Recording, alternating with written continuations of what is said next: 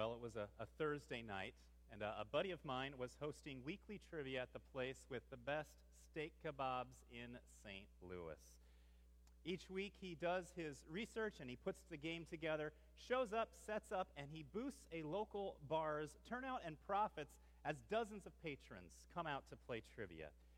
Some teams will do well and they'll come home with a prize. Most will just enjoy the camaraderie of uh, playing together and yet everybody will come away having learned something new. Now, honestly, a lot of the, the, the questions, answers, uh, like which one movie featured the lead actors from these three movies, can seem kind of trivial. That's why they call it trivia. But, but every now and then, an answer would actually cause a pause, an audible, huh. Eyebrows might raise mouths might fall just a little bit more open when an unexpected answer actually causes people to pause and think. Maybe saying, I guess so. I, I hadn't really thought about that before. Eventually. And yet, perhaps surprised that they not only learn something about the world they live in, but actually learn something about themselves. And so I thought if my buddy were to simply ask, What's the most common command in the Bible? Kind of answers would be turned in. Maybe some answer with what they consider the most significant ones, like do not murder, or messages they heard in youth group growing up, like do not commit adultery, or ones that most are often echoed by their culture, like do not judge. And I wonder how surprised they might be when my buddy reveals the answer. Would any eyebrows be raised? Would any mouths fall just a little bit more open when they hear that no fewer than 70 times in the Bible we find the command do not be afraid. Would it surprise them as much as it surprised me when I first heard it? What is it about fear that impacts us so much that the most common command in the Bible would have to be do not be afraid? Well, this morning we're going to look at a, a verse in the Bible that clarifies why God keeps saying the same thing over and over again by showing us why we need God to speak to our fear. It's in the book of Proverbs, chapter 29, verse 25. In your Pew Bible, it's right there on page 1029.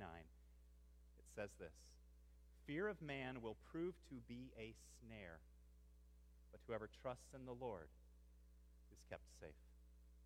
One verse.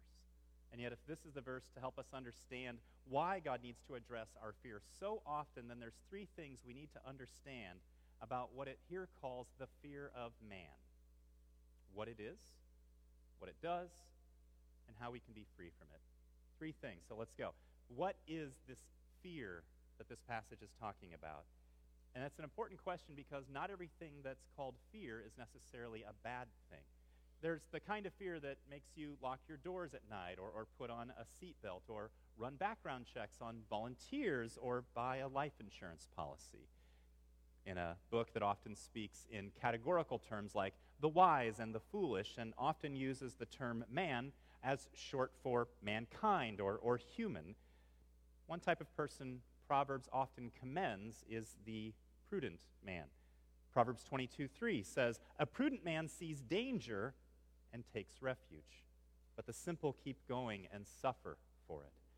And so we know that the fear of man here isn't talking about fear experienced by man, experienced by humanity in general, because that's not always a bad thing.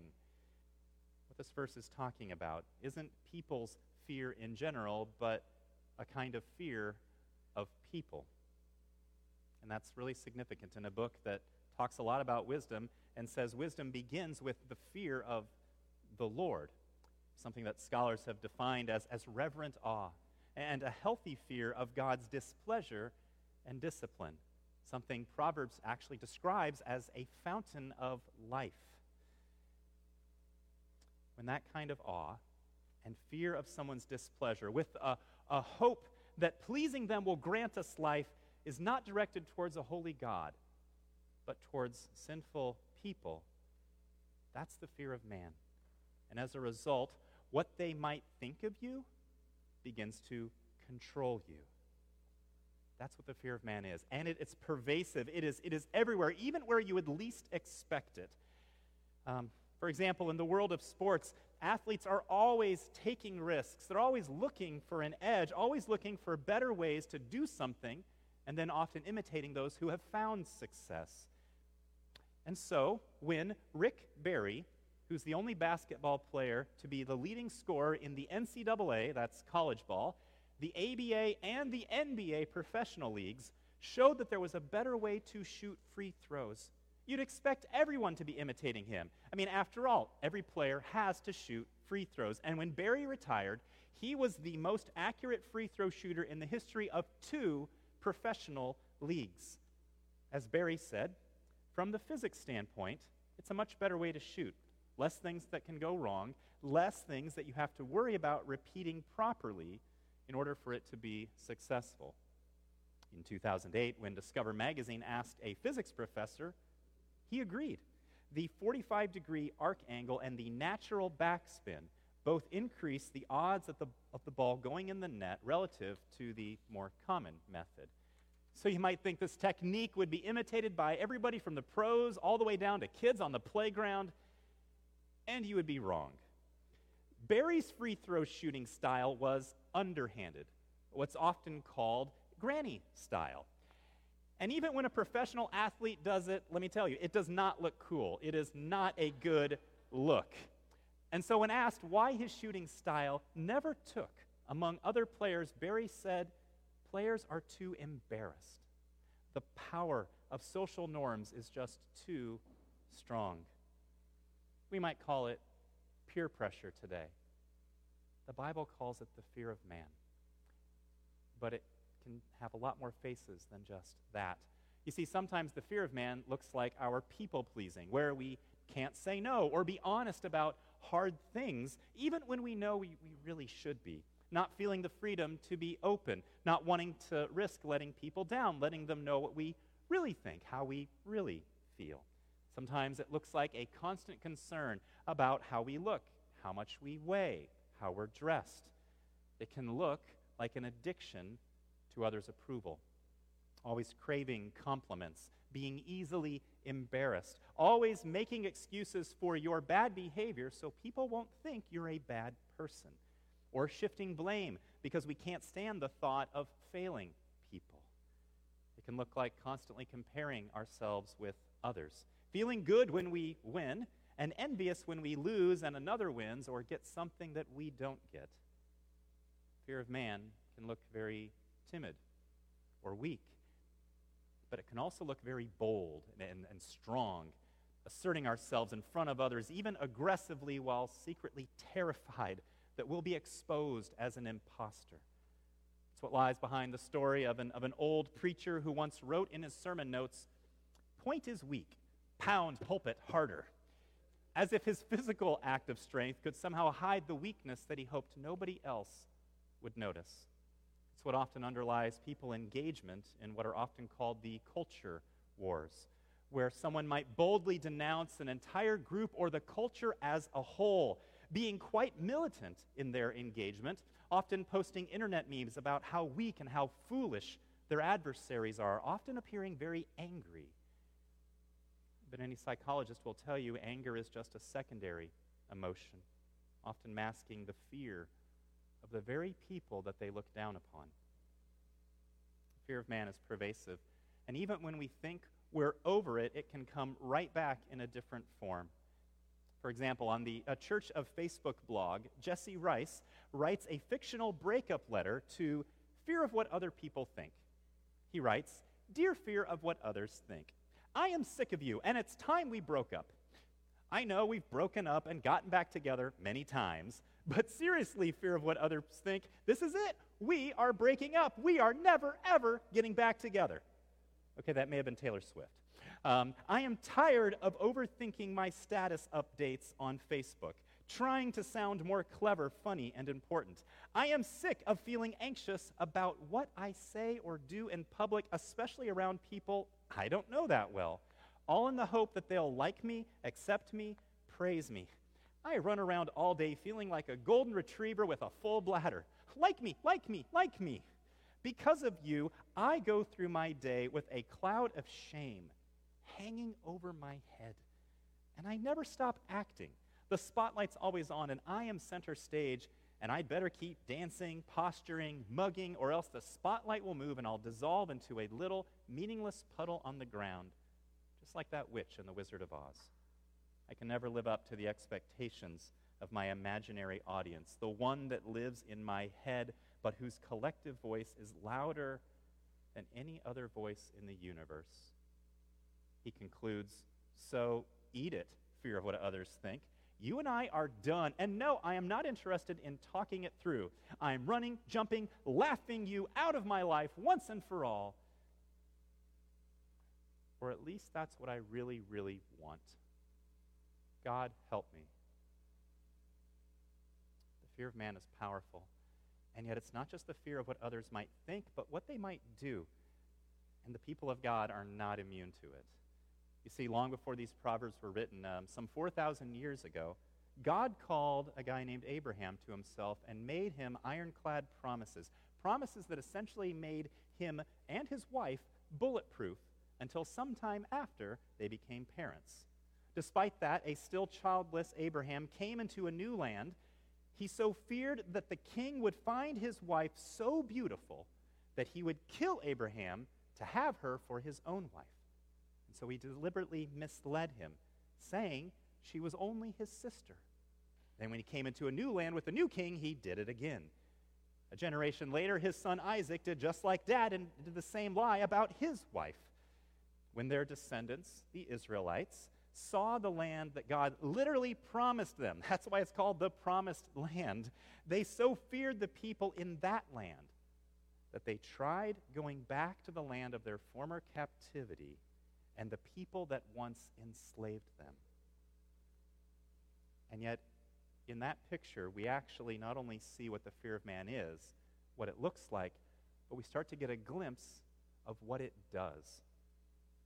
You might say you see all of what it does in the story of Charles Jenkins. Uh, Jenkins had been a good soldier for nine years. He had a good conduct award and had been promoted to sergeant. But on January 5th of 1965, after 10 days of planning and 10 beers, he tied a white t-shirt to his rifle and defected to the North Koreans. He disappeared into that dark country for nearly 40 years until 2004 when he was able to leave North Korea to seek medical treatment in Japan. In September, he turned himself in to U.S. military authorities. At his court martial, the frail, tearful 64 year old soldier pleaded guilty desertion, telling the judge, Ma'am, I am in fact guilty. Why did he walk away from his unit and from his country? He said he fled because he was afraid that he would be transferred to dangerous daytime patrols in the demilitarized zone between the two Koreas, or worse, Vietnam. Jenkins wept at his, as he described his depression, fears of death, and heavy drinking leading up to his desertion he thought that he would be returned home, but instead he suffered under harsh conditions his whole life. He said, I knew 100% what I was doing, but I didn't know the consequences. Presuming a quick return home through a prisoner exchange, instead it was 20 years before anyone in America even knew that he was alive. Tempted by his longing for comfort and for safety, he was tricked into seeing his enemy as safer than his allies. Though a good soldier with a good conduct award, he had turned bad and found himself now trapped. And that's what the fear of man does it tempts us, tricks us, turns us, and traps us. And we see it in the Proverbs assertion that the fear of man will prove to be a snare. You see, for the first readers, that word snare uh, would have brought to mind this technique used in hunting birds. You see, a, a hunter of birds was called a fowler, and in a fowler's snare, some form of bait, a bird seed or something, is put out, something to tempt the bird to come closer. But once they take the bait, a string is pulled, the, the trap is sprung, and, and the bird is caught in a box or a net. And that's a picture of what the fear of man does. You see, snares work because they fool you with something that you'd like to have, some form of bait that convinces you to go where you should not go. Maybe a sense of security of other or others' approval. Or, I mean, after all, acting on the fear of man feels safe in the moment. Safe from harm, safe from rejection, drawing us in with the hope of getting something that we desire. But it's a false hope. It's only the bait. Because, like the fowler's bait, it comes with strings attached, promising one thing uh, to trick you into going where you shouldn't, only to lead to your own harm. As Admiral Ackbar would say, it's a trap. Just think of a bird trapped in a net, a box, or a box. The bird is made to fly way up in the sky. But when it gets caught in the fowler's snare, when it takes the bait, it gets grounded. It is meant to fly, but now it can't. It's meant to be free, but it's not. It's no longer free to live out of God's design for it. And it's the same with us. You see, when the fear of man traps you, you're no longer free to live the way that you were meant to live. It steals your mobility, your purpose, and your peace of mind. After luring you to where you shouldn't have gone, you can find yourself suddenly carried away, delivered into someone else's control. We saw it at work in, in Jesus' day. You see, in the Gospel of John, we see all sorts of people believing in Jesus and becoming his, his followers. But as we read in, in John chapter 12, many who believed in Jesus didn't go public about it because they feared the rejection of a group called the Pharisees. They feared being put out of the synagogue that was so central to Jewish religious and, and cultural life in their day. See, like a bird that was made to, to sing, Jesus' followers were made to confess who he is before others. But they kept their mouths shut because it says, they loved the glory that comes from man more than the glory that comes from God. They were silenced, controlled by the fear of man. And fear can do the same thing today. I, have seen it in my own life when I was in a, a Christian band and we had very explicit Christian lyrics, and we got to play with the most popular band in our school. Somehow, like the lead vocalist, who may have resembled me, suddenly got a little mumbly on, on certain parts. The reality is, as Christians, we're ambassadors for Christ. But fear can make us hide who we are as Jesus followers, afraid of what our, our neighbors, colleagues, or, or classmates might think if they hear or they see us as one of those religious people. See, fear of man can turn you, helping, keeping you from living out of who you are by God's design. In the scriptures, we read how we are God's workmanship, created in Christ to do good works, but fear can lead us to do evil. It can manifest itself in our, our compromised values. It can happen when we find no support for how we believe that we should be living, and so we find it easier to go with the flow than to rock the boat. It's when something else controls you so that you do not do what God commands or what He calls you to do. And the fear of man will mess with you in ways that not only harm you, it will harm others too. You see, it was fear that led Abraham not only to lie about Sarah being his wife, but led him, but led her to being taken into a king's harem, threatening not only his wife and their marriage bed, but ultimately the lives of those that they had just met. And this didn't just happen once, he did it twice. The Israelite spies, who fears, whose fear caused them to uh, bring back a fearful and a bad report of the promised land, caused an entire generation thousands and thousands of people to lose out on the promised land. In our own time, fear of, of being fooled can lead you to judge others, offering you a tasty morsel from your pride to lure you in by telling you you're too smart to not see through their ruse, while leaving others feeling attacked and wounded by your words, your attitudes, and your actions. Fear of losing control of a situation can lead you to try to control others, whom you are not responsible for controlling, leaving others feeling controlled while losing control of yourself, the one person that you are responsible for controlling. In his book Fearless, Max Lucado writes Fear turns us into control freaks, for fear at its center is a perceived loss of control. When life spins wildly, we grab for a component of life we can manage our diet, the tidiness of our home, the armrest of a plane, or in many cases, people. That's why the fear of man possesses the power to turn us into beastly people. He continues The more insecure we feel, the meaner we become. We growl and we bare our fangs. Why? Because we are bad? In part, but also because we feel cornered. Martin Niemöller documents an extreme example of this. Uh, he was a German pastor who took a heroic stand against Adolf Hitler. When he first met the dictator in 1933, Niemöller stood at the back of the room and listened. Later, when his wife asked him what he'd learned, he said, I discovered that Herr Hitler is a terribly frightened man. Fearing how the world would, would be different if just one group were simply allowed to exist, Hitler's fear led to unthinkable suffering and injustice because fear releases the tyrant within. The reality is there's a lot of fear in our world today. Some is rooted in realities older than any of us in this room.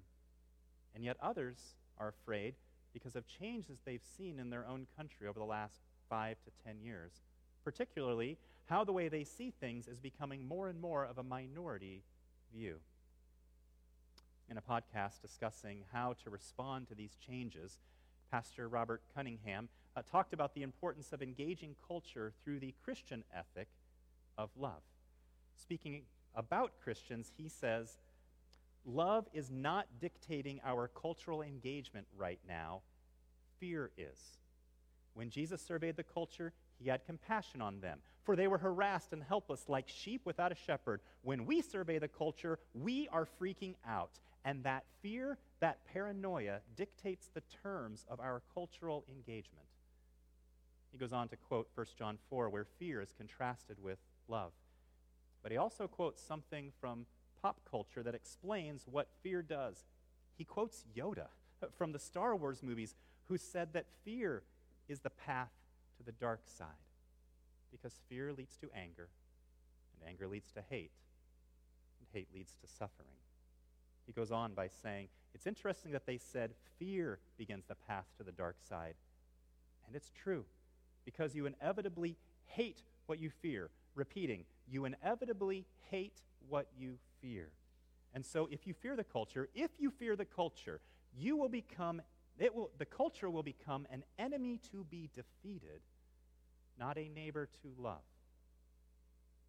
To those engaging in the culture war out of fear of losing the culture, he says this If you win the culture war and have not love, you have lost the culture. See, fear of man will trick you by saying, you can't play nice if you're going to win, and entices you to do the very thing that guarantees those efforts will fail. You see, in the name of influence, it can turn someone away from the very core Christian ethic and to the very thing that it was designed to cast out. As the English author P.D. James put it, perfect love may cast out fear, but fear is remarkably potent at casting out love. Fear of man takes the all consuming influence only a holy God deserves uh, to have over you and gives it to sinful people. It will tempt you, it will trick you, it will trap you, and it will turn you, leading not only to your own harm, but to the harm of others. And if that's what the fear of man is, if that's what the fear of man does, how can we be free from it? Well, we see it right here at the end of the same verse. Fear of man will prove to be a snare, but whoever trusts in the Lord is kept safe. So, what does it mean to trust in the Lord? Well, the Hebrew word for, for trust means to set one's hope and confidence upon, uh, to be secure, fearing nothing. In other words, it counters fear of man by setting one's hope elsewhere, by finding a different source of your confidence and your security. If the fear of man is letting what other people think control you, if letting that overwhelm you is what traps you, Freedom comes from letting something else, someone else, take that place in your life. Whoever trusts in the Lord is kept safe. Whoever finds their security, their confidence, their hope, not in how people think of them, but how the Lord thinks of them. In his book, What God Thinks When We Fail, Stephen C. Roy tells a fictional story about a young violinist who lived in London many years ago. Although he was a superb musician, he was deathly afraid of large crowds, and so he avoided giving concerts. But after enduring criticism for his unwillingness to give concerts, he finally agreed to perform in the largest venue in London. The young violinist came onto the stage and, and sat alone on a stool. He put his violin under his chin with no and played for an hour and a half with no music in front of him, no orchestra behind him, no breaks. Just an hour and a half of absolutely beautiful violin music. It was after about 10 minutes or so the violins finally put down their pads and just listened like the rest. After the performance, the crowd rose to its feet and began to applaud wildly, and they would not stop. The young violinist didn't acknowledge the applause. He just peered out into the audience like he was looking for something or, or someone. And finally, he found what he was looking for relief came over his face, and he began to acknowledge their cheers. So after the concerts, the critics met him and, and backstage and said, You were wonderful, but one question why did it take you so long to acknowledge the applause of the audience? So the young violinist took a deep breath and answered, You know, I was really afraid of playing here. Yet this was something I knew I needed to do. Tonight, just before I came on stage, I received word that my master teacher was to be in the audience. Throughout the concert, I tried to look for him, but I, I couldn't find him. So after I finished playing, I started looking more intently.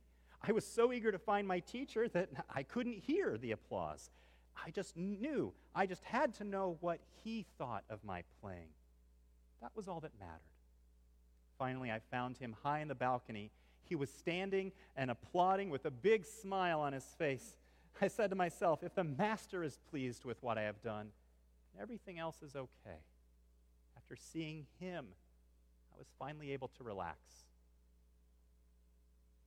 Friends, when we know that the approval that we are living for is already ours, we too can finally relax. You see, when that eagerness to hear the approval and praise and acceptance from people is properly redirected back to God, then it's no longer the fear of man that controls us, but the fear of the Lord. As Oswald Chambers put it, the remarkable thing about fearing God is that when you fear God, you fear nothing else. Whereas if you do not fear God, you fear everything else. See, when that describes your relationship with God, you see the kind of trust in the Lord that leads you to care more about His approval and His ways than whatever else might be pressuring you, tempting you, or luring you in another direction. Caring more about what He thinks of you than any human crowd, seeking His smile, His applause above all.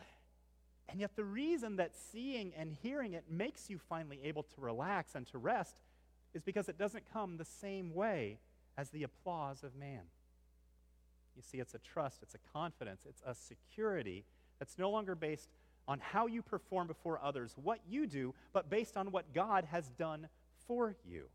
That's why this proverb talks about trust in the Lord, not using the generic term for God, Elohim in the Hebrew, but, but God's covenant name, Yahweh, which is translated with all capital letters as the Lord.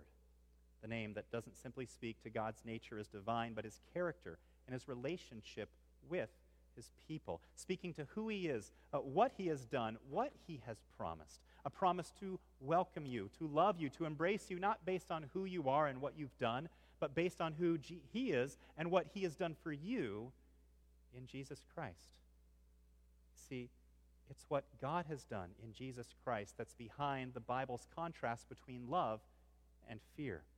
We read in 1 John 4:18 that perfect love casts out fear because fear has to do with punishment. See, when we consider our own failings, our own, in, our own imperfections, our own sin, there is one person who sees it all and will ultimately judge us based on the highest standard, based on his own. It's the prospect of losing that smile, earning that frown and displeasure, and bearing the consequences of it that is most worthy of our fear. As we heard in the scripture reading earlier, the one to fear is not the mortal that might reject you or, or laugh at you or even kill your body, but the divine one who has the power to pronounce your eternal destiny. That's the greatest fear. and it can be only cast out by love, the love that's offered in Jesus Christ. You see, it's because of that love that we hear the promise offered to Jesus' followers the promise that whoever comes to him in faith, he will not cast out, he will not reject. And when we hear his offer to cover our shame, to forgive us our sins, to give us his, un, his righteousness when we, for, when we give up trying to become uh, righteous enough on our own, to secure for us the welcome that he receives, it can all sound too good to be true. How can he do that? By facing the things that we fear for us. You see, as Jesus was facing a cross, he experienced the rejection by man. He experienced humiliation. He even experienced death on that cross. Why? Because he himself trusts in the Lord. That's why he's able to do it. You see, in perfectly fulfilling the very thing this proverb describes, he in love offers those who trust in him the very acceptance, the very security in the Father's love that Jesus already had and that we deeply long for. The love of the one who made us, the one of the, the love of the Master, the only one whose opinion matters in the end, so that looking to him and to his verdict, we too might be able to tune out all the other voices that's the one whose approval, that's the one whose applause, that's the one whose verdict should be overwhelming us. And if your faith is in Jesus Christ, if you're united with Him by faith, the approval and welcome and security that Jesus experiences in His relationship with the Father is for you as well. That is the fountain of life, to be gripped by it, not the fickle opinion of sinful and as a result, your life becomes less like a performance to try to please a crowd and more like a celebration of what the Master has given to you a life that plays a beautiful song of praise and thanksgiving and obedience as it seeks to play the notes that you were made to play. A life that's no longer controlled by the thoughts of what others think or do, but by what God has already done, the approval and the security that is already yours. And when that becomes the focus of your life, when it's the fear of the Lord that controls you, that's when you see the last part of this verse become a reality for you. So, what do those words actually mean? We might read, Whoever trusts in the Lord is kept safe. And think of those who were only looking to God's approval, but still suffered.